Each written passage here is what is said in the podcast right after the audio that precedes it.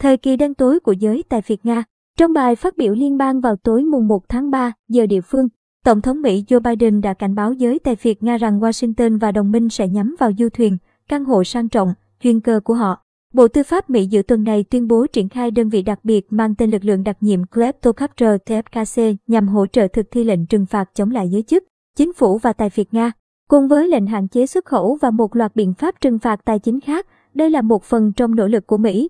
Liên minh châu Âu, EU và đồng minh nhằm phản ứng chiến dịch quân sự của Nga ở Ukraine. Mục tiêu kép Trong bài phát biểu liên bang vào tối mùng 1 tháng 3 giờ địa phương, Tổng thống Mỹ Joe Biden đã gửi lời cảnh báo trực tiếp đến giới tài phiệt Nga rằng Washington và đồng minh sẽ nhắm vào du thuyền, căn hộ sang trọng, chuyên cơ của họ. Theo Bộ trưởng Tư pháp Mỹ Merrick Garland, lực lượng đặc nhiệm mới sẽ bao gồm các công tố viên, đặc vụ liên bang cũng như chuyên gia về chống rửa tiền, thực thi thuế và điều tra an ninh quốc gia từ nhiều cơ quan, trong đó có Cục Điều tra Liên bang Mỹ, FBI. Bộ Tư pháp Mỹ sẽ sử dụng tất cả quyền hạn của mình để thu giữ tài sản của các cá nhân và tổ chức vi phạm lệnh trừng phạt, Bộ trưởng Garland tuyên bố. Kể từ khi Tổng thống Putin công bố chiến dịch quân sự đặc biệt nhằm vào Ukraine, chính phủ các nước phương Tây liên tục triển khai những bước đi nhằm đóng băng tài sản ở nước ngoài của các tỷ phú Nga với mục tiêu kép trừng phạt giới tinh hoa Nga và gia tăng sức ép lên Tổng thống Putin để buộc ông chung bước. Đến thời điểm hiện nay, có thể nói rằng các biện pháp trừng phạt đã thu hút được sự chú ý của giới tài phiệt Nga,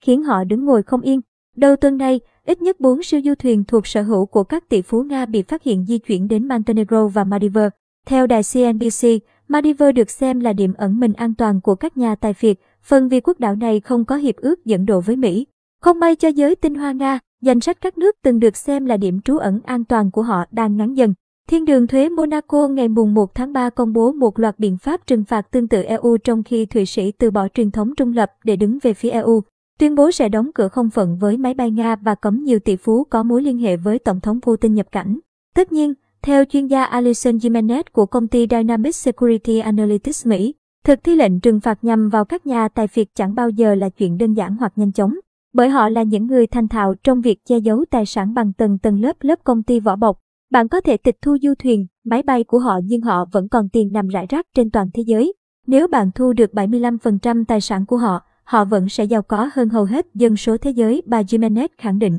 Dù vậy, sức ép từ các biện pháp trừng phạt dường như đang gây ra tác động về mặt tâm lý. Tuần này, hai tỷ phú Nga Mikhail Friedman và Oleg Deripaska kêu gọi đàm phán hòa bình để kết thúc xung đột vũ trang càng sớm càng tốt. Đã quá trễ. Tỷ phú Roman Abramovich, người sở hữu khối tài sản ước tính 13,5 tỷ USD, ngày mùng 2 tháng 3 rao bán câu lạc bộ Chelsea. Đội bóng được ông mua lại hồi năm 2003. Mặc dù tỷ phú 55 tuổi chưa có tên trong danh sách trừng phạt, các nhà lập pháp Anh đang gây sức ép để giới lãnh đạo làm điều này. Lo sợ bị trừng phạt, nhà tài phiệt người Nga được cho là đang bán bớt một số bất động sản ở London. Trong bối cảnh phương Tây chung tay trừng phạt giới chức chính phủ và tài phiệt Nga, chính quyền Thủ tướng Anh Boris Johnson ngày 1 tháng 3 đề trình dự luật tội phạm kinh tế ECB lên Quốc hội nhằm ngăn chặn điều ông mô tả là dòng chảy tiền bẩn vào nước này. Trong khuôn khổ của ECB, các công ty nước ngoài sở hữu bất động sản ở Anh phải công bố danh tính của chủ sở hữu đích thực nếu không muốn đối mặt với nguy cơ bị tịch thu tài sản. Sẽ không còn chỗ để che giấu tài sản bất chính, Thủ tướng Johnson nhấn mạnh.